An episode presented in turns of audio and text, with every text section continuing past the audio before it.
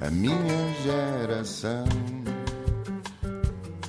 Ironizou o coração, alimentou a confusão, brincou às mil revoluções, amando gestos e protestos e canções pelo seu estilo controverso. Este país também devia ser para novos e é por isso que temos em estúdio uma jovem especialista em comportamento desviante e justiça. Nasceu no Porto, mas cresceu em Valongo na década de 90. Tem três irmãos, consideravelmente mais velhos, que lhe permitiram beber de estímulos diferentes e tornar-se, por exemplo, numa grande fã de metal. Na adolescência devorava livros, revistas e enciclopédias, sobretudo sobre história. Atualmente coleciona mais livros do que aqueles que lê, porque tem um absorvente doutoramento em terrorismo e radicalização em mãos. E as leituras têm necessariamente de ser outras. Teve sempre uma grande curiosidade em compreender o comportamento humano e por isso estudou psicologia, mas disse sempre que não seria uma psicóloga entre quatro paredes. Já em criança perguntava em casa porque é que havia guerras e por que motivo Israel e a Palestina não faziam as pazes. O metal e o 11 de setembro contribuíram para direcionar o percurso académico para a área do comportamento violento, dos conflitos, da guerra e de como os direitos humanos podem ser implementados. Cátia Moreira de Carvalho, muito bem-vinda a Obrigada. Lisboa. Olá. Já descobriste como é que os direitos humanos podem ser eh, implementados? Isto parece-me uma missão para a vida toda.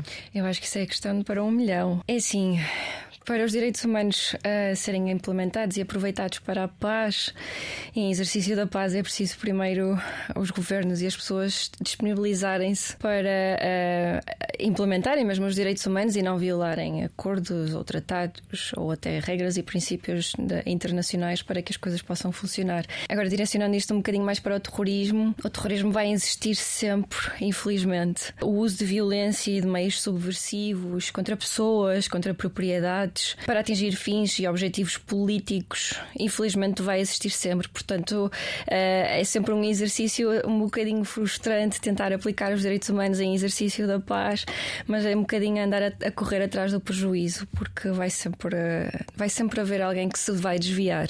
Tu contavas-me que há uma clara influência do metal na direção que deste ao teu percurso e que também diz muito sobre a pessoa que és hoje em dia. Consideras que, que é um género musical violento? Não, não. Não? Pelo contrário. Explico-te. Uh, então... Explica. Então é assim. Vestes-te de preto ainda? Uh, na adolescência? Na é adolescência, sim, vestia-me e adorava andar com os olhos pintados de preto, unhas, enfim. Uh, mas evolui. e portanto a metaleira agora só habita dentro de mim. Obviamente que ainda prefiro vestir preto, mas não é o predominante. O metal tem letras, uh, sobretudo as bandas que eu ouço, uh, que, que apelam são... à paz.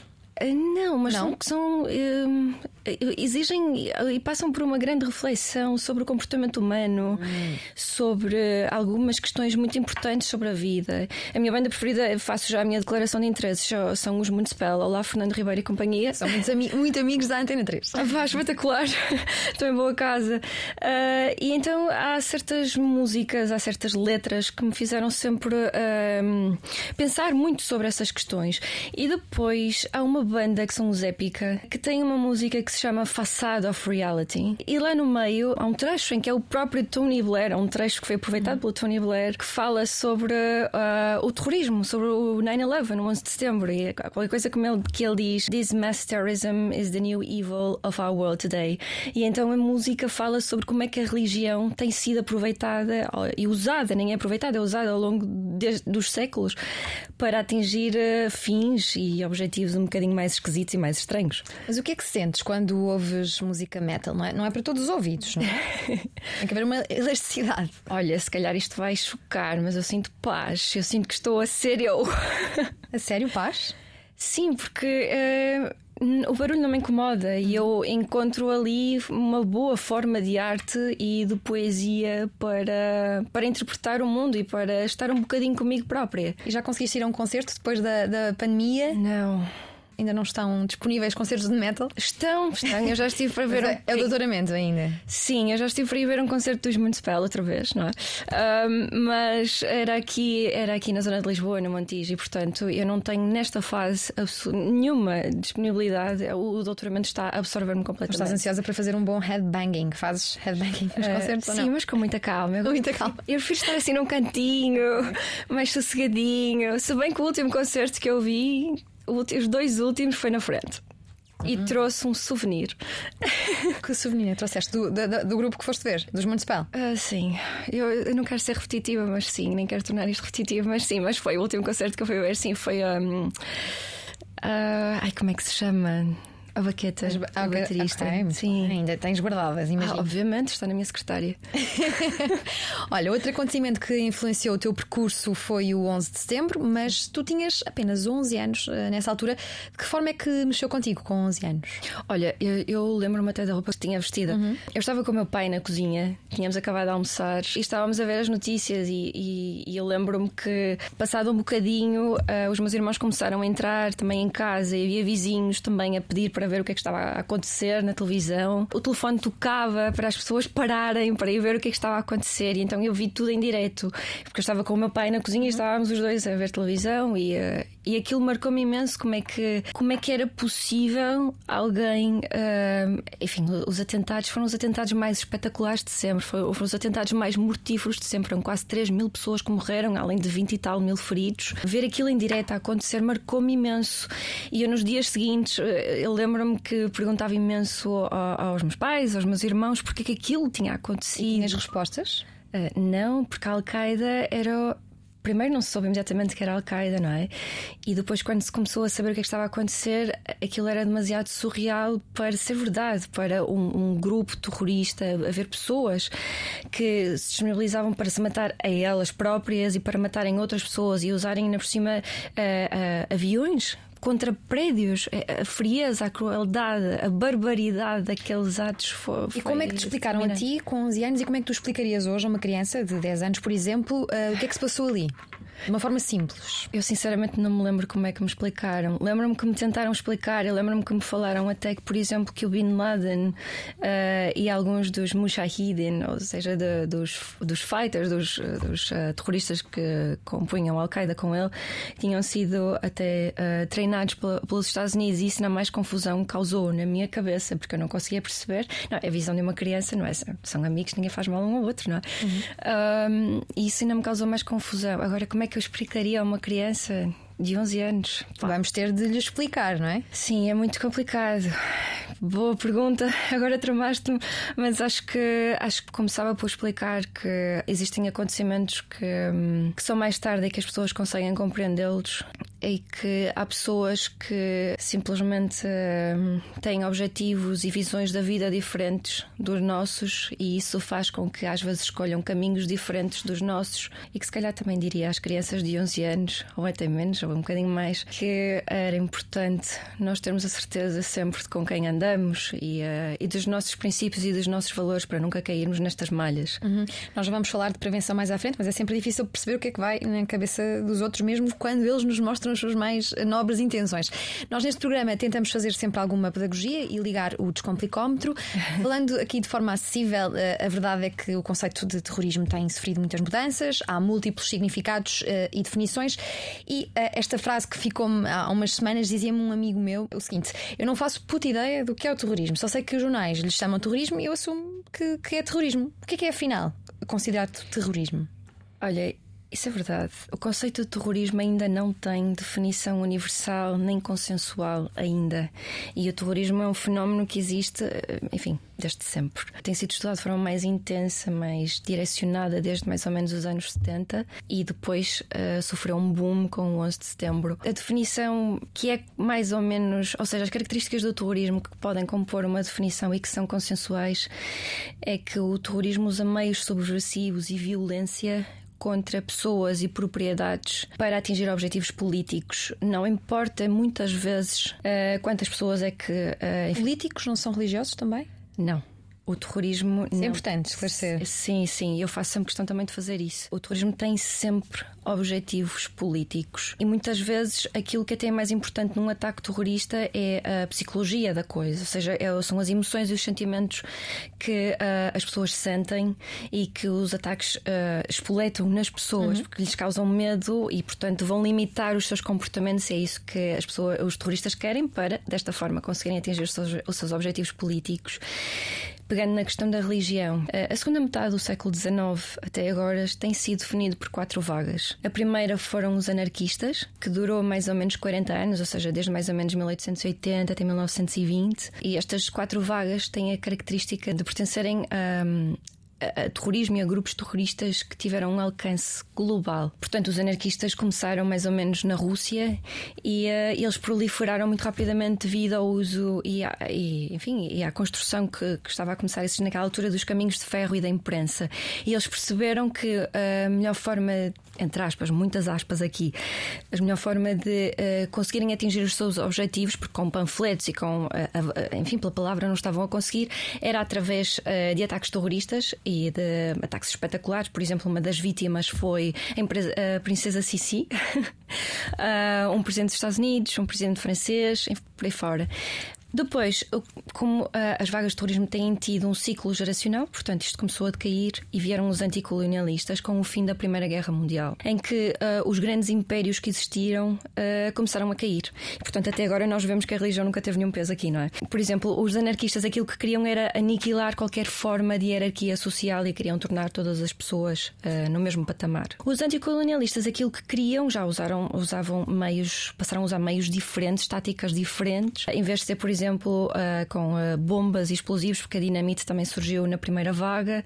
Então passaram a usar mais a tática de guerrilha, e então foi aí que surgiu o IRA, por exemplo, e a motivação foi a queda dos, uh, dos impérios e a autodeterminação dos povos. Depois vieram o, a nova esquerda, a New Left, nos anos 60, e aqui em Portugal nós fomos atingidos com as FP25. Os objetivos também já eram diferentes, as táticas também eram diferentes, aí passou a existir, por exemplo, o hijacking de aviões, e os objetivos já eram eles entendiam-se, os grupos terroristas desta, desta altura entendiam-se como a vanguarda das massas oprimidas do terceiro mundo, muitas aspas aqui também. Por exemplo, na Palestina e em Israel, nesta altura uh, também. Vemos aqui na Europa também, uh, além das FP25, vemos Biden, Minor, vemos. Um, ai meu Deus, as Brigate Rosse e os Grapo, por exemplo. E depois, só a partir de 79, com três grandes eventos, é que a vaga de terrorismo religioso surgiu. Os três grandes eventos foram a guerra no Afeganistão, a Revolução Islâmica uh, no Irão e foi um, um acontecimento no, no calendário muçulmano que é diferente do nosso e que dizia que a partir daquela altura ia chegar uma nova era para os muçulmanos que iam torná-los dominantes. Todos estes três eventos catalisou e potenciou o surgimento de grupos terroristas uh, de inspiração islâmica, eh, islamista. Mas é importante dizer que nesta vaga também houve grupos terroristas de outro, eh, com inspiração religiosa, mas de outras religiões. E eu falo sempre em inspiração ou motivação, porque simplesmente aqui há um uso da religião deturpado, perverso, para atingir objetivos políticos. E esta é uma forma de manipulação. Por exemplo, o assassinato do primeiro-ministro israelita que uh, ganhou um prémio Nobel por causa dos acordos de Oslo, acho que foi em 95, Itzhak Rabin, foi foi um ataque terrorista perpetrado por judeus ortodoxos. Portanto, oh, e tem existido também de outras religiões, uh, sikhs, até uh, cristãos e por aí fora. Portanto, é sempre importante fazer sempre esta distinção e dizer isto às pessoas para não confundir e para evitar a, a discriminação, ainda mais discriminação para com os muçulmanos que é uma, e para o Islã, que é uma religião absolutamente pacífica. Então, com esta longa resposta, é consigo perceber que uh, não há uma definição nada fácil para, para não. que é terrorismo. Quem é que tem competências a nível nacional? Nacional e internacional para definir eh, que isto é ou não é terrorismo?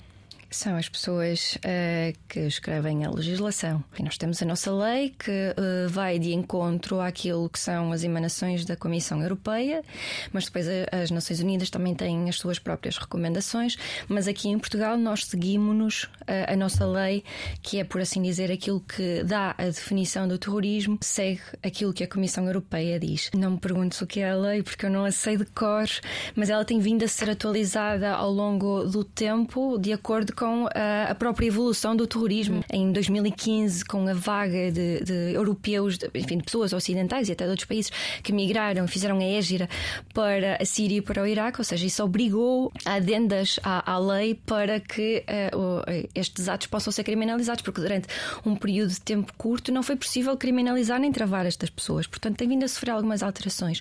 E só mais um ponto que eu acho interessante, que é aquilo que eu tenho constatado quando leio artigos científicos sobre terrorismo, é que uh, os autores escrevem sobre terrorismo sem nunca definirem o que é terrorismo, que é uma coisa engraçada. Portanto, fala-se terrorismo e parte-se do princípio que toda a gente sabe o que é o terrorismo. Conseguiste defini-lo no teu livro? com João Paulo Ventura? Uh, exato. Uh, aquilo que nós fizemos foi precisamente uh, apresentar várias definições de terrorismo e também a lei portuguesa e também aquilo que as Nações Unidas também dizem para dar um amplo leque de. O terrorismo está associado mais a umas nacionalidades do que a outras? Não. Há muito essa ideia. Verifica-nos. Uh, existe essa ideia? Olha. Há um viés. Existe um viés para associar as pessoas uh, que se aparentam com muçulmanos ou muçulmanos com o terrorismo. Isso existe claramente. Uh, nacionalidades, enfim, sim, vai acabar, vai acabar por dar ao mesmo, sim.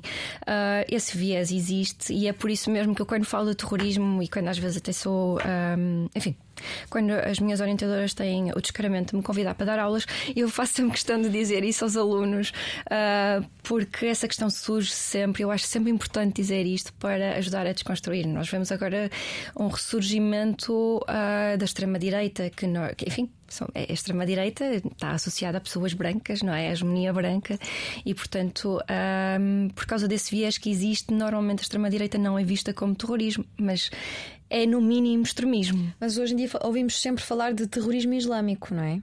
Sim, até isso é um bocadinho controverso. Eu evitaria dizer isso. Eu falo sempre em terrorismo de inspiração islamista. Mas sim, normalmente ouve-se falar mais nisso. As pessoas estão sempre muito mais alerta. Uh, sei lá quando uh, vem uma pessoa diferente no metro, não só aqui em Portugal, mas aqui em Portugal até nem tanto, mas uh, noutros países que já foram bastante atingidos pelo terrorismo, como por exemplo Inglaterra, França, uh, as pessoas normalmente veem assim uma pessoa diferente. Aqui o diferente normalmente causa medo do desconhecido. Exatamente, ou então com uma mochila às costas e tal, e as pessoas já ficam assim um bocadinho mais apreensivas e já pensam duas vezes se se sentam ali, se entram naquela carruagem, se não entram, e portanto é. É complicado. Em relação ao alargamento do conceito de terrorismo, o Ministério Público tentou condenar o grupo da Juveléu que fez o ataque uh, a Alcochete por terrorismo. O Tribunal não aceitou, mas o Ministério Público e a Juíza de Instrução tinham tratado de, de, desta forma. Achas que faz sentido caracterizar aquele ataque como não. terrorismo? Não, a resposta é simples. Eles não tinham objetivos políticos.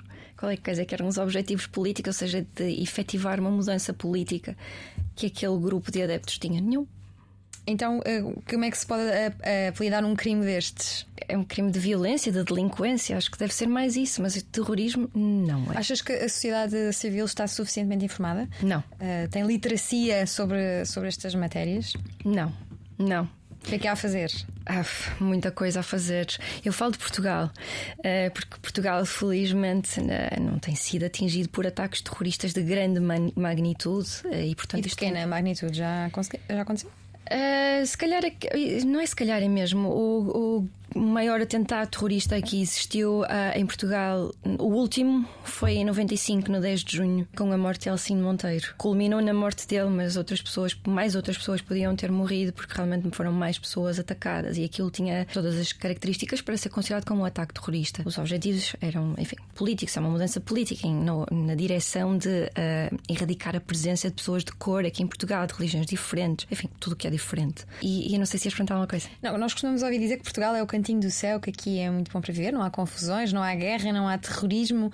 Achas que pode vir, vir a acontecer alguma coisa deste género no nosso país? O risco não é zero, nunca. Mas uh, acho que Portugal tem estado bastante imune e tem passado bastante ao lado, felizmente, de, de, de grandes ataques terroristas e, e, sobretudo, de inspiração islamista. Mas nós temos vindo a ver que tem existido alguma coisinha, não é? Aquilo... O que é que é pouco atraente, Portugal?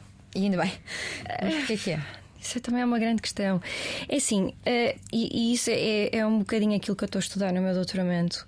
Aquilo que eu tenho vindo a ver e percebido é que a comunidade muçulmana aqui em Portugal tem um grande papel. E eu sinto muito orgulho quando falo nisto, em ser portuguesa e em saber que nós temos pessoas com esta responsabilidade civil e, uh, e cidadania aqui em Portugal, porque a comunidade muçulmana em Portugal é relativamente pequena, andam ali à volta dos 50, das 50 mil pessoas ou seja, equivale mais ou menos a 0,5% da população portuguesa.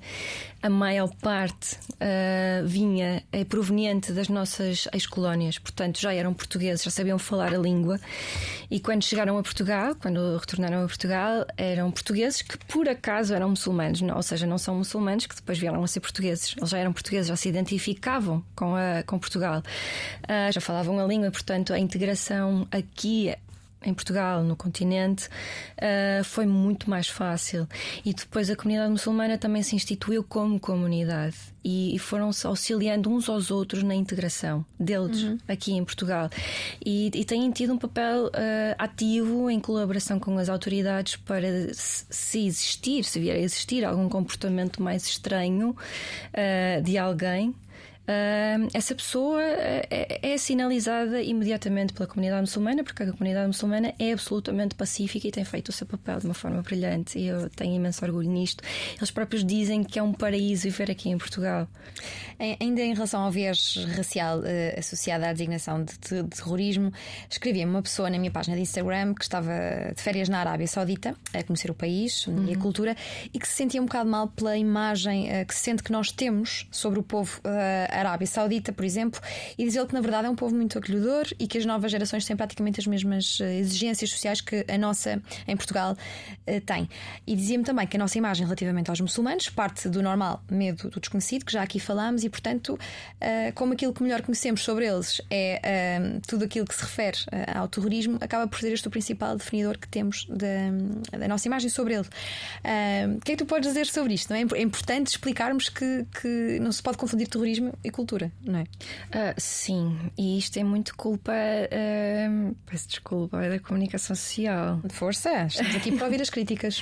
Uh, a comunicação social, enfim, quando enfim, e das redes sociais também, não é? E da, e da falta de conhecimento uh, da maior parte da população, não só aqui em Portugal, mas nos outros países, da, daquilo que é a verdadeira cultura uh, árabe, muçulmana. E tu estás a aprender árabe, não é? Ah, eu este ano, este ano letivo já não, sim, mas acabei em, em junho. Uh, não consegui continuar este ano, este ano letivo, mas espero conseguir no, no próximo. Uh, e, e, e, portanto, eu acho que uh, é preciso. O medo do desconhecido das pessoas, eu acho que tem, enfim, falando de forma muito simples, eu acho que tem a ver com a falta de mundo uhum. das pessoas. Se as pessoas tivessem uma maior abertura à diferença, maior tolerância para com o diferente e para com, com a, enfim, com, com, aquilo que é diferente de nós, com culturas diferentes, nós íamos ver. Eu sei que isto pode parecer muito bonito de se dizer, mas uh, eu que venho da psicologia e que agora estou na área da psicologia social, vejo que isto faz sentido. É muito há muito mais aquilo que, que nos une do que aquilo que nos separa. A verdade é mesmo essa. Uh, e portanto acho que seria muito importante as pessoas uh, disponibilizarem-se um bocadinho mais para perceberem o que é que está do outro lado e às vezes calçarem os sapatos de quem uhum. está do outro lado. Mais empatia, temos ouvido dizer. Quais é que são as, as maiores uh, organizações terroristas no mundo? Enfim, continua a ser a Al-Qaeda e, e, o Estado Islâmico. O Daesh ainda continuam a ser. E estamos a reagir bem uh, na Europa aos casos mais recentes? Eu acho que sim. Os casos mais recentes, aquilo que têm mostrado é um comportamento. São, são ataques desorganizados, pouco sofisticados e pouco, e pouco eficientes. Isto pode parecer assim, muito frio de se dizer, mas a verdade é mesmo essa. Nós já não vemos ataques como, por exemplo, vimos com o Bataclan, com uh, o concerto em Manchester da Ariana Grande. Os estão a perder o jeito? Aquilo que tem acontecido é que a internet tem tido um fator, tem tido um papel muito importante na radicalização das pessoas. Uh, hoje em dia é muito fácil as pessoas radicalizarem, basta estarem em frente a um computador, uh, enfim, estarem a passar por, um, se calhar, uma fase diferente, estranha, esquisita na sua vida, enfim, uma série de fatores.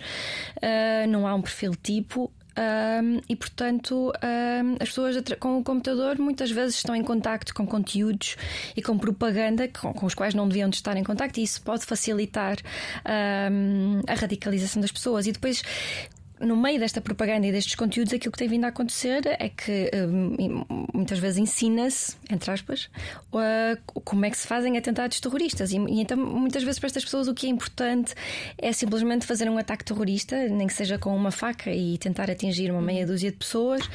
Lá está só para conseguir mobilizar emoções e, e, sentimentos nas pessoas para lhes causar medo e para subjugar aquelas pessoas. E portanto, os, desculpa, os últimos ataques, aquilo que têm sido é mesmo isso: têm sido lone actors, atores solitários, uhum. uh, que não significa que tenham-se radicalizado sozinhos, mas que fazem os ataques sozinhos e, portanto, de uma forma muito desorganizada e muito pouco. E qual é o papel de organizações como a, como a ONU nestes, nestes temas? Eu não estou assim muito por dentro de qual é, é o papel, mas daquilo que eu tenho visto é que as Nações Unidas aquilo que fazem é, é tentar uh, estudar, eles têm vários órgãos uh, para compreender o terrorismo uh, e para agir sobre ele e, portanto, tentam, enfim, fazem recomendações, eles próprios também estudam, também produzem relatórios e alguma investigação para perceber uhum. o que é que pode ser feito e, e, e, o que é que os países devem fazer para contrariarem esta. Tu achas que, que, o Estado deve ter mais poderes para monitorizar suspeitos de, de, terrorismo, limitações constitucionais, liberdade, é que a liberdade já é suficiente. Já é suficiente? Já é suficiente, sim. Eu creio que sim, acho que mais, mais meios, ou seja, se calhar mais recursos humanos, sim, mas agora meios de vigilância, acho que aquilo que existe é suficiente. E sobre o papel das eh, prisões no processo da radicalização, que estudos é que há sobre isto até à data? Olha, uh, foi lançado há pouco tempo um grande estudo sobre isso, por acaso, sobre acho que foram 15, 10 ou 15 países na Europa que mostraram que de facto a radicalização é um problema nas prisões e que é um problema com o qual a Europa vai ter que lidar num futuro próximo.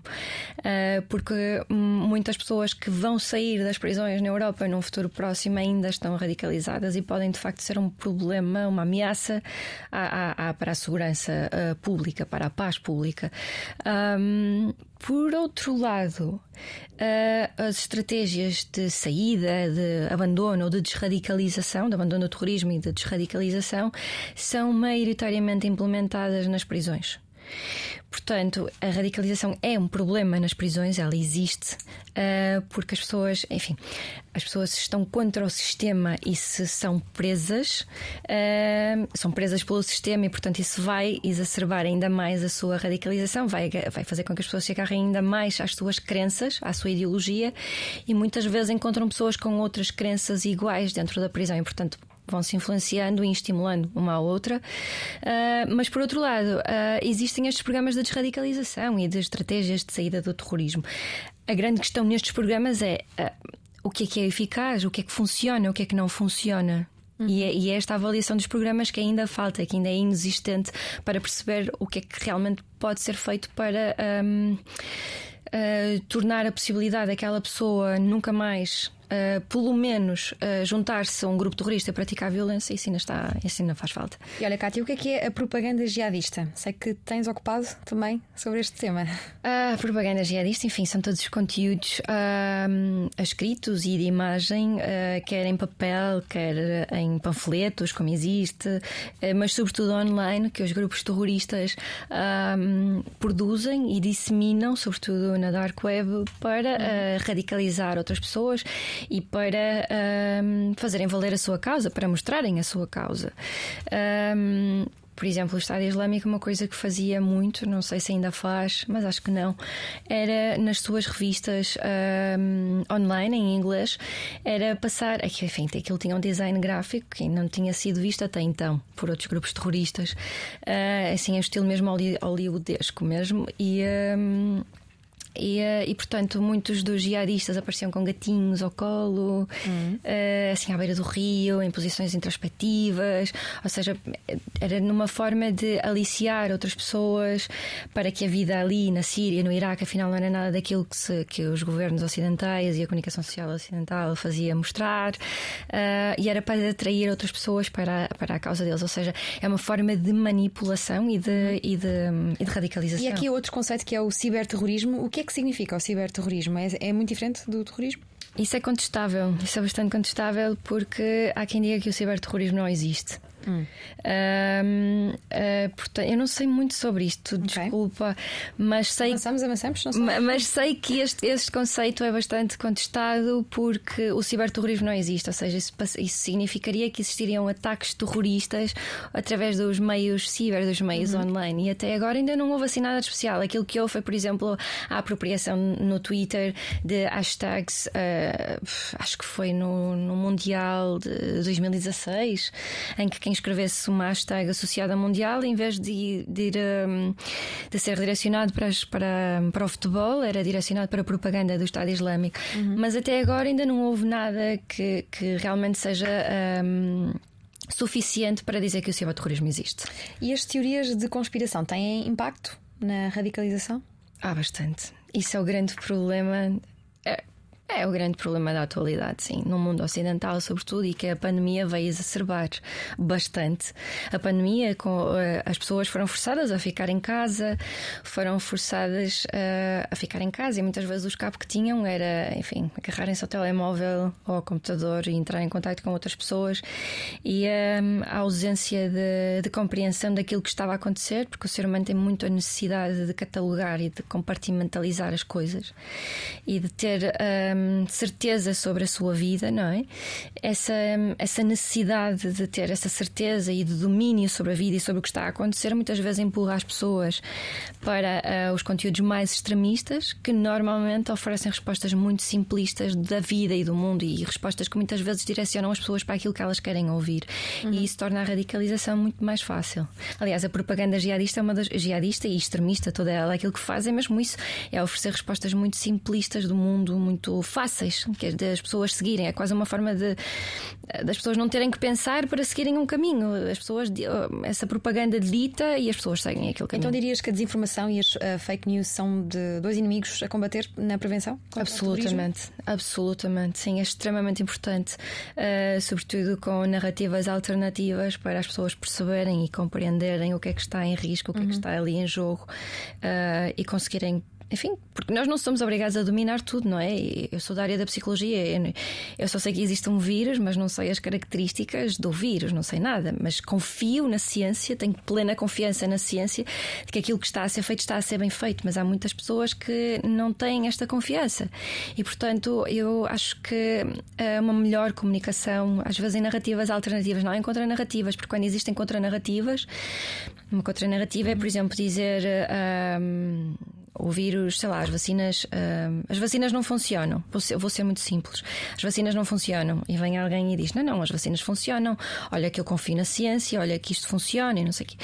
Uh, e nós entramos numa, com uma atitude mais um, conflituosa, por assim dizer, mais um, contrastante. Nós vamos causar resistência em quem está do outro lado e ao causar resistência, as pessoas não gostam de ser contrariadas de uma forma assim do nada. Então, ao causarmos essa resistência, as pessoas vão, uh, vão aderir e agarrar-se ainda muito mais às suas ideologias e, portanto, vai ser muito mais difícil conversar com aquelas pessoas. E depois existe uma série de coisas que pode ser feita, podem ser feitas. Nós já aqui dissemos que és formada uh, em psicologia. Não é preciso fazer testes psicotécnicos para ser investigadora na, na, tua área, que pode ser bastante duro. As matérias que estudas não são demasiado violentas para pessoas assim mais sensíveis. Não se tem de ser psicologicamente forte. Eu, por exemplo, não consigo ver filmes em que, em que aparece sangue ou que acontece alguma coisa mais violenta, tapo logo, tapo logo os olhos. Eu poderia estudar aquilo que, que estudas. É uma, é uma matéria que, que está, está ao alcance de qualquer pessoa. É engraçado dizer isso porque. Hum eu evito ver filmes. Aliás, eu não vejo filmes de, filmes de terror há anos. Eu não consigo ver filmes em que o personagem principal morre, porque eu choro imenso. Eu também sou como tu, também quando existem assim coisas mais emotivas, eu fecho os olhos, eu, tapo, eu, eu desligo o som. Uh, um dos últimos filmes que eu fui ver ao cinema, eu sei que já foi há muito tempo e estou a pensar que eu não vou ao cinema. Não se esqueçam que a Kátia está a fazer um É um facto, mas eu fui ver uh, O Homem de Coração de Ferro, acho que, era, acho que era este o nome sobre a Segunda Guerra Mundial. Bem, eu soluçava. Andei dias a pensar naquilo. Portanto, não te sei explicar. Como é que fazes quando estás a investigar? Não sei, eu quando as atrocidades. Aquilo, eu, eu, olho para aquilo de uma forma muito racional e muito objetiva e tenho imensa curiosidade em perceber o que é que acontece ali. Uhum. Um, não sei, não sei mesmo explicar. Talvez, se calhar, daqui a uns 10 anos já te consiga explicar o que é que se passa cá dentro. Mas respondendo à primeira questão, é: eu, eu nunca fiz nenhum teste psicotécnico um, para estudar. Era mais, era mais uma, uma, uma provocação. Agora a pergunta para um milhão de euros. outra. Outra, sim, muitas, há muitas. O que é que move as pessoas para, para praticar tamanha violência? A saúde mental tem sido apontada como uma das principais eh, responsáveis para alguns níveis de violência. A presença de qualquer problema de saúde mental é hum, um pré-requisito, um pré uma pré-condição para, para qualquer ato extremista? Essa é uma boa pergunta. Um, antes de responder a ela, vou só dizer que a radicalização ocorre um, devido a uma série, a um conjunto de fatores uh, pessoais uh, e sociais, através de dinâmicas sociais.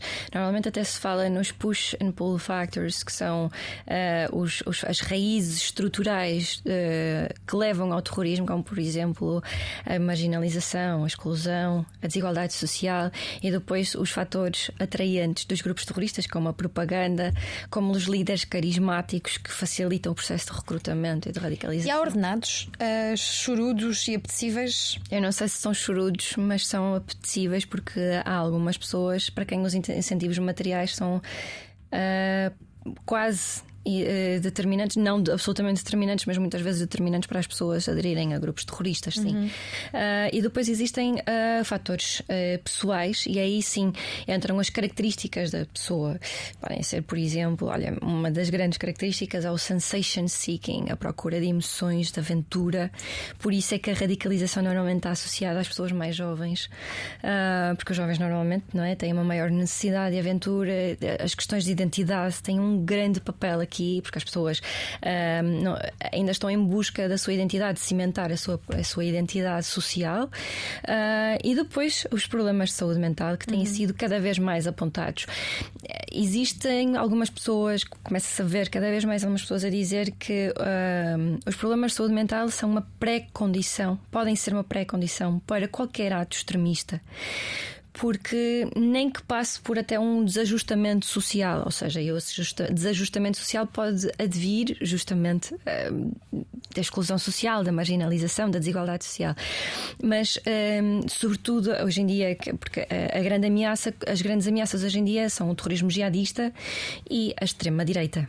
Uhum. E, e naquilo que nós temos vindo a ver com a extrema-direita é que há cada vez uh, é que a probabilidade de, de, de, os terroristas, os extremistas de extrema-direita terem problemas de saúde mental é 14 vezes superior.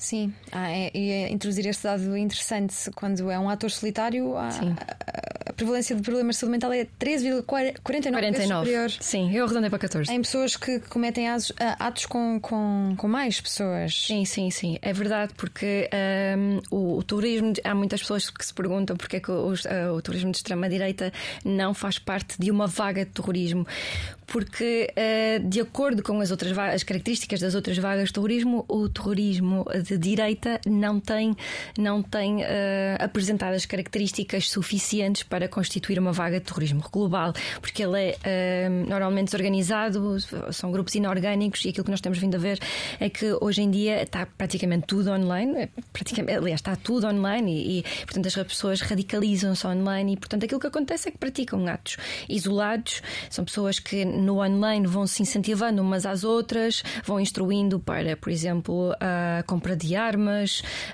de como é que os atentados se podem fazer, e portanto vai haver alguma pessoa que algum dia pode se sentir num estado mais depressivo ou ter alguma psicopatologia que sirva como, um, como um trigger, e portanto a pessoa vai e, e pode cometer um atentado. Mas o que é que há de diferente na saúde mental de um homem que comete um atentado terrorista e um homem que, por exemplo, mata a mulher e os filhos? Há respostas para isto? Não, mas é o ambiente, são as condições naquele momento. Uhum. Um, e depois o problema de saúde mental coloca outra questão que é uh, uh, o fator da saúde mental coloca outra questão que é se aquela pessoa tem um, tem um problema de saúde mental onde é que está, até que ponto é que aquilo é um atentado terrorista, não é? Porque os atentados terroristas têm que ter objetivos políticos. Uhum. E, portanto, aquilo que a psicologia também já mostrou é que eh, as pessoas podem ter problemas de saúde mental, mas ainda assim cometer atos racionais, ou seja, em nome de uma causa política, enfim, ou seja, ela é ideológica. Uhum. Uh, portanto, isto ainda é muito nebuloso. Isto é um problema que as pessoas estão, sobretudo uh, os técnicos que trabalham e que fazem prevenção e, e, e implementam estratégias de desradicalização, estão-se a ver confrontados cada vez mais. É que veem que existem cada vez mais pessoas com problemas de saúde mental e, portanto, isto exige outros esforços e outras estratégias que até agora não, nunca tinham sido necessários. E esta onda em que de repente todos falamos sobre saúde mental pode ajudar neste, nesta prevenção? Sim, se houver uma maior sensibilização das pessoas para os problemas de saúde mental, porque eu, eu entrei em, em psicologia em 2008 e naquela altura ainda só ouvia falar muito que os psicólogos.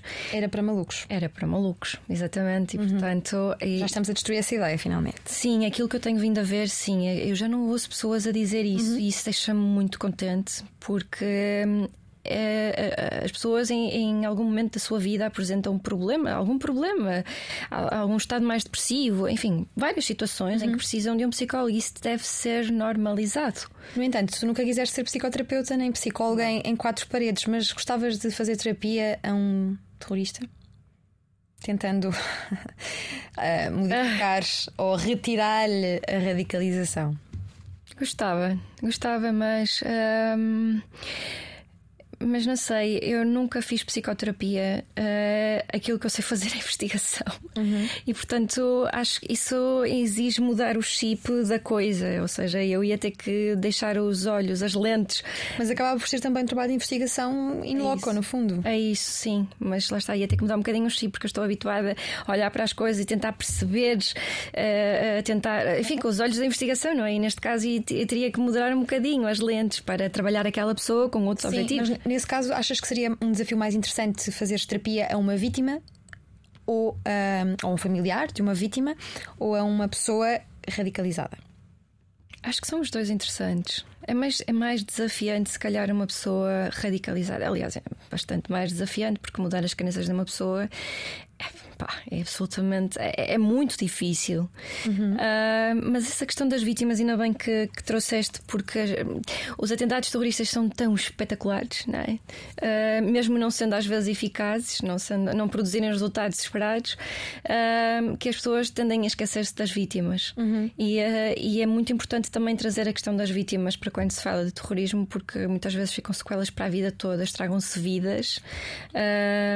E, e quando se estuda o terrorismo, quando se fala sobre terrorismo, quando se implementam, sei lá, leis sobre terrorismo, as pessoas esquecem sempre as vítimas e as vítimas devem ser sempre trazidas para a equação, para, porque elas são muito importantes para, para perceber como é que tudo funciona. O que é que fica na vida das vítimas, além do medo uh, e talvez uh, perturbação de stress pós-traumático? Não. O trauma, e eu acho que deve ficar uma grande sensação de injustiça e uma grande necessidade de reparação da sua dignidade, porque um, ou quando existem atentados terroristas, normalmente os terroristas morrem. Não é? hum. Portanto, não existe uma pessoa para julgar, para culpar, exatamente, para restaurar a dignidade, para reparar a, a, dignidade das pessoas. E eu acho que, que essa hum, necessidade de restauração, enfim, da sua paz interior, da sua dignidade, fica sempre ali em falta porque aquelas pessoas já foram, já não estão aqui para justificar. Mas depois há sempre aquela, aquela fase da reivindicação, não é? Há, parece que há uma espécie de orgulho em dizer fomos nós que fizemos isto. Ah, sim, sim. Aliás, porque os grupos terroristas vivem disso, eles têm que se alimentar, eles têm que alimentar passa a expressão, o seu eleitorado. E eles uhum. alimentam-se e alimentam a sua causa quando fazem atentados terroristas. Nós, nós só agora com o Afeganistão é que começamos a ouvir falar mais na Al-Qaeda. Uhum. Mas a Al-Qaeda andou durante algum tempo praticamente esquecida, porque não faziam atentados aqui na Europa. Houve o Charlie Hebdo, mas depois veio o Estado Islâmico, dominou por completo uh, o discurso político, o discurso social. E a Al-Qaeda ficou um bocado esquecida, e portanto a Al-Qaeda, ao ficar esquecida para a sociedade, também fica para os potenciais recrutas, não é? Que verem que o, que o Estado Islâmico, o Daesh, está a fazer ataques terroristas e que está a ser passa a expressão, e muitas aspas, bem sucedido. Um, é muito mais atraente para as pessoas que se querem juntar, não é? Portanto, uhum. um, sim.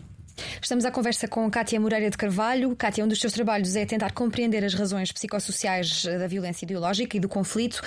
Podemos dizer então que há um padrão, a ação violenta é ideologicamente motivada? Sim, sempre. Sempre. Sim, ideologicamente, politicamente motivada, sim. E o que é que te motivou para, para, para, este, para este assunto? Ah. Bem, uh... na tua família não há ninguém que tenha estudado matérias parecidas, pois não? Uh, não, não. Eu sou a primeira. Uh, mas, mas, não sei, eu, eu desde miúda que, que me interessava por perceber sei lá, as questões em África, os conflitos em África, porque é que a África não podia, enfim, ser próspera e ter uh, uh, condições parecidas com aquelas que nós temos aqui na Europa, porque é que as pessoas sofrem daquela forma, porque é que não há comida para todos, uh, porque é que as pessoas andam em guerra, torto e a direito. Muito antes de se falar sobre refugiados, tu já estavas interessada nesse tema, Fizeste, tiveste inclusivamente uma experiência de três semanas, uma experiência sim. internacional que te mudou para sempre. sim, fui a um campo de refugiados em África justamente justamente para perceber, para tentar, enfim, naquela altura já que não era possível ir para, enfim, é, que ainda é impossível, não é? Ir para um cenário de conflito ia ser muito perigoso e não ia ser, não se queria compensar, uh, os meios não iam compensar os Estiveste na, na, República Democrática do Congo? Sim, sim. Portanto, eu fui estudar o lado das vítimas, fui estudar o lado dos refugiados que fogem de guerras e tentar perceber uh, como é que se vive em campos de refugiados, porque normalmente. Uh, maioritariamente, a literatura que existe sobre refugiados, sobre os campos de refugiados, aquilo que fala é sobre a prevalência, de, de por exemplo, do stress pós-traumático, da depressão e, e, de outros problemas. E são dados mais estatísticos, mais uhum. quantitativos. E aquilo que eu queria fazer era uma investigação de um com um caráter mais exploratório, mais etnográfico, para tentar perceber como é que, nos olhos daquelas pessoas, como é que se vive num campo de refugiados e, um, enfim, e, uh, e, e tentar passar a mensagem, lá está, porque também ia um bocadinho ao encontro daquilo que é diferente, que aquelas pessoas estão esquecidas, aquelas pessoas são muitas vezes olhadas de lado e ficam ali às vezes vidas inteiras. E aprendeste muito nas conversas que tinhas à, à noite, como é que te preparaste psicologicamente e como é que saíste dessa experiência regressada a Portugal? Uh, eu antes de ter ido ao Congo, eu ouvi vários documentários sobre, uh, enfim, sobre vários problemas sociais que existiam no, no Congo e em África, por exemplo. Fiquei a saber, naquela altura, em 2014, que de 8 em 8 minutos uma mulher no Congo é violada uh, e a violação é usada como arma de guerra. E, portanto, eu tentei preparar-me o melhor que pude uhum. uh, tentar perceber como é que é o país, quais é são os conflitos. Uh, estudei ali muito sobre campos de refugiados. Obviamente que existe literatura também de caráter qualitativo e etnográfico, também li, uh, mas não havia nenhuma sobre o Congo.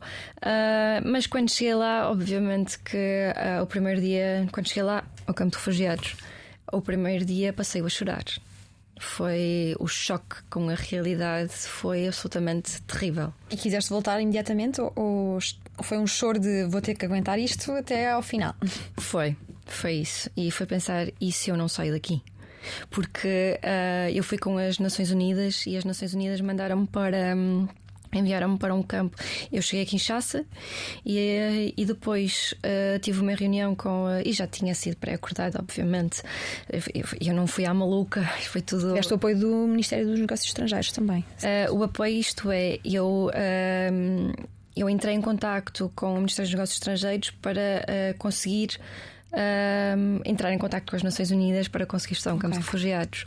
E, uh, e, tive muita sorte, mesmo muita, muita sorte, porque conheci um diplomata fenomenal, fantástico, uh, que, que mediou a minha ida com uh, o Alto Comissariado das Nações Unidas para os Refugiados em Kinshasa, no Congo, na República Democrática do Congo, para a minha autorização. E, portanto, naquela altura foi aberta uma exceção para isso acontecer. E eles enviaram-me para o campo de refugiados de Molé, no norte do Congo, ou seja, fazia fronte faz fronteira com a República Centro-Africana e naquela altura, foi em fevereiro de 2014, naquela altura aquele campo tinha meio ano e já tinha mais de 10 mil pessoas uh, e eram sobretudo centro-africanos que estavam a fugir da guerra na República Centro-Africana e de onde eu estava conseguia até ver Bangui, uhum. a capital da República Centro-Africana e, e conseguia, enfim ouvir relatos daquilo que estava a acontecer lá. Em relação à, prevenção, defendes que é importante envolver a sociedade toda na prevenção da radicalização e da violência extremista, começando desde logo nas escolas e também nas camadas mais vulneráveis, com apoio de psiquiatras, psicólogos e também de assistentes sociais. Apesar disto, uh, e por mais que nos esforcemos, nós nunca estamos na cabeça dos outros. Como é que, como é que nós, enquanto sociedade, podemos uh, trabalhar em conjunto para que hum, estejamos, estejamos atentos aos sinais, como dizes? Eu acho que é muito importante as pessoas viverem em sociedade e uh, terem uh, serem responsabilidade social, serem cidadãos ativos, uh, empáticos e, uh, e, e, trabalharem em prol da comunidade. de uma forma mais ou menos ativa, mas isso não depende só da sociedade, obviamente, também tem que haver esforços políticos nesse sentido.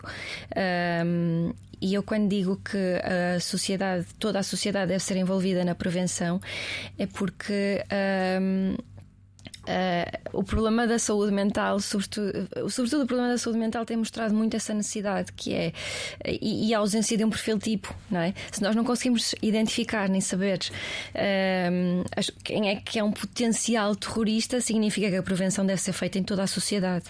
E obviamente que isso deve envolver toda a sociedade e, portanto, deve ser, devem ser aproveitados os recursos que já existem. Já existem professores, já existem os centros de saúde com médicos, com psicólogos, já existem psiquiatras, já existem assistentes sociais e, portanto, todas estas profissões que trabalham um, para a sociedade, para as pessoas, devem ser envolvidas e devem ter algum tipo de, de sensibilização para estas matérias, para ajudarem a identificar de forma antecipada uh, potenciais casos de, enfim, de, de, pessoas radicalizadas ou até pessoas ou até de outro tipo de uhum. violência, mas um, também devem estar atentos para os fatores de risco da radicalização, porque há pessoas que estão em situações de maior vulnerabilidade para o terrorismo, aquelas pessoas estão, por exemplo, em situação de desigualdade, de marginalização, e portanto, muitas vezes nós estamos a fazer prevenção, se, se esses programas forem implementados assim amplamente, não estamos a fazer só prevenção da radicalização, estamos a fazer prevenção de, outro, de até de outros tipos uh, de crimes, de outro tipo de criminalidade. E, portanto, eu acho que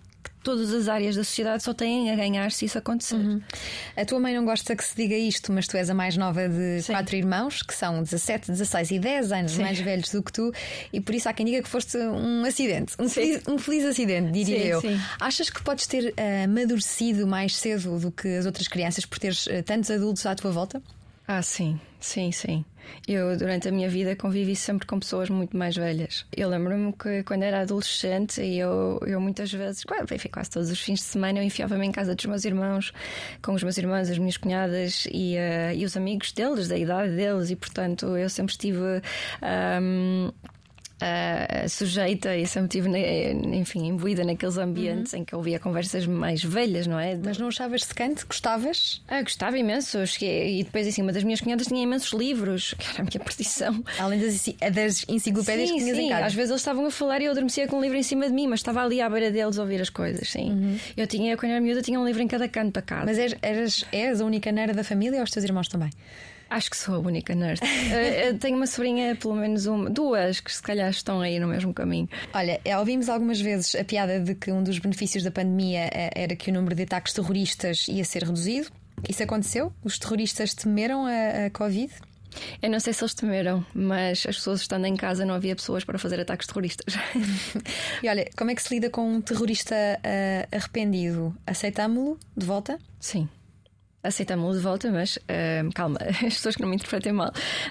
Um, é, portanto, um, Existem terroristas arrependidos, isso é um facto, existem mesmo. Há muitas pessoas que foram, por exemplo, para a Síria e para o Iraque, é um problema que a Europa ainda está a lidar, ainda está a lidar com ele, ainda vai continuar a lidar com ele no futuro. Muitas uhum. pessoas que foram para a Síria e para o Iraque e que chegaram lá, eh, os terroristas retiram-lhes logo os documentos, eles são destruídos. E, portanto, as pessoas não têm forma de voltar, mas muitas vezes as pessoas os chocam a realidade é de tal forma, porque as pessoas, eh, enfim, radicalizaram-se vendo muitas vezes aquela propaganda através dos líderes carismáticos e, eh, e, portanto, quando chegaram lá viram que não era nada aquilo que estavam a contar. E, portanto, não tiveram forma de voltar, mas estão arrependidos. E há, e há até outras pessoas que quiseram mesmo ir, mas que ao fim de X tempo arrependeram-se. Isso acontece uhum. porque o ser humano não é estanque e não tem sempre as mesmas motivações ao longo da sua vida. Essas pessoas devem ser julgadas, devem ser sentenciadas, mas ao mesmo tempo nós não nos podemos esquecer que aquelas pessoas têm potencial de radicalizar outras pessoas e de recrutar outras pessoas. Portanto, isto passar uma vida na prisão não resolve absolutamente nada, nenhum problema. E portanto, ao mesmo tempo que aquelas pessoas estão, por exemplo, na prisão ou estão a cumprir outro tipo de penas, um, devem uh, ser sujeitas a alguns pro, a programas de, de saídas e de, e de, reabilitação para que aquelas pessoas possam ser um, cada vez um, menos um risco para a sociedade. Olha, e quanto do terrorismo é causado por ingerência externa de outros Estados, como por exemplo os Estados Unidos e até Estados, Estados europeus? Com financiamentos, etc, etc, etc. Isso existe, sim. Uh, não sei dizer dados, não sei estatísticas, mas isso existe. Existem uh, os ataques terroristas e as guerras por procuração, não só, enfim, uh, o Irão, por exemplo, através do Hezbollah, e enfim, isso, isso vai existindo, isso é, enfim, é um dado adquirido. Não te sei dizer dados. Olha, estás, no últimos, já estás nos últimos meses do doutoramento, quais é que são as, as sensações? Imagino que alívio. Ai, eu às vezes acordo assim, à meia da noite, tipo às 5 de manhã, e a pensar, tenho tanto para escrever ainda. E depois às vezes acordo e penso, ai, Tive uma ideia, porque no meio da ansiedade, obviamente, que o meu cérebro não para e tenho às vezes algumas ideias e consigo relacionar alguns conceitos, algumas ideias, e portanto às vezes reescrevo no telemóvel e, eh, e depois esta turbulência toda na minha cabeça às vezes faz com que eu não durma tão bem, mas tem sido um processo espetacular. Estou a adorar fazer doutoramento, sou absolutamente apaixonada pelo. Os olhos brilham. gostavas de continuar na academia e na investigação ou gostavas de, de, meter a mão na massa, trabalhando diretamente em instituições como a PJ ou o FBI, quem sabe? Não sei. Uh, o FPI acho que não posso ir porque eu sou portuguesa, não sou americana. A PJ também não posso porque uh, é até aos 30. Um, e portanto o último concurso foi o ano passado, portanto já não dá. Um, mas eu acho que hum, quem chegou à academia e quem fez um doutoramento, ou quem está um doutoramento, ou seja, quem está aprofundado nestas matérias, eu acho que, não sei, acho que é mais atrativo continuar na academia. Uhum. Tenho mais liberdade de ação e de Olha, e além do metal, o que, é que, o que é que ficou da convivência com os teus três irmãos mais velhos? É tanta coisa. Eles são, são têm sido um, têm sido pessoas que me têm um, enfim, só foram pilares na minha vida e que me foram sempre de uma forma ou de outra apoiando uh, ao longo da minha vida. Obviamente que agora já sou uma adulta, não é? Já não depende tanto desse apoio, agora depende mais do apoio do meu namorado, obviamente, mas uh, e, uh, e da minha mãe, que a minha mãe continua a ser a minha E do mar, vives à beira-mar, não é? Sim, sim, sim, sim. As pessoas devem ver pelo meu Twitter que eu penso, devem pensar que eu passo a vida na praia, mas não, deixo já aqui a minha declaração de interesse. Não passo a vida na praia, eu é basicamente só descer as escadas e as pessoas, quando estão muitas vezes no computador, levantam-se e vão à cozinha esticar as pernas eu levanto-me e deixo as escadas e vou à praia. E por falar em Twitter, sigam a Kátia se se interessam por estes temas. Diz que ser estudante de doutoramento é quase como ser malabarista, é preciso equilibrar muito bem tudo aquilo que se quer fazer para o projeto. Diz quem a conhece que é empenhada, determinada, estudiosa e sabe do que fala. Se ficaram com vontade de ouvir mais, saibam que a Kátia tem um podcast com dois amigos onde conversa sobre política internacional. Podem procurar, chama-se World on the Rocks. Defende que os cidadãos têm mesmo de conhecer e entender o terrorismo e o extremismo. Temos de saber identificar os sinais, sobretudo num tempo em que vivemos momentos de grande polarização, quer de extrema-direita, quer de extrema-esquerda. A comunidade deve estar mais informada e foi isso que tentámos fazer na última hora com a investigadora Cátia Moreira de Carvalho na Antena 3 e na RTP3. O que vamos fazer?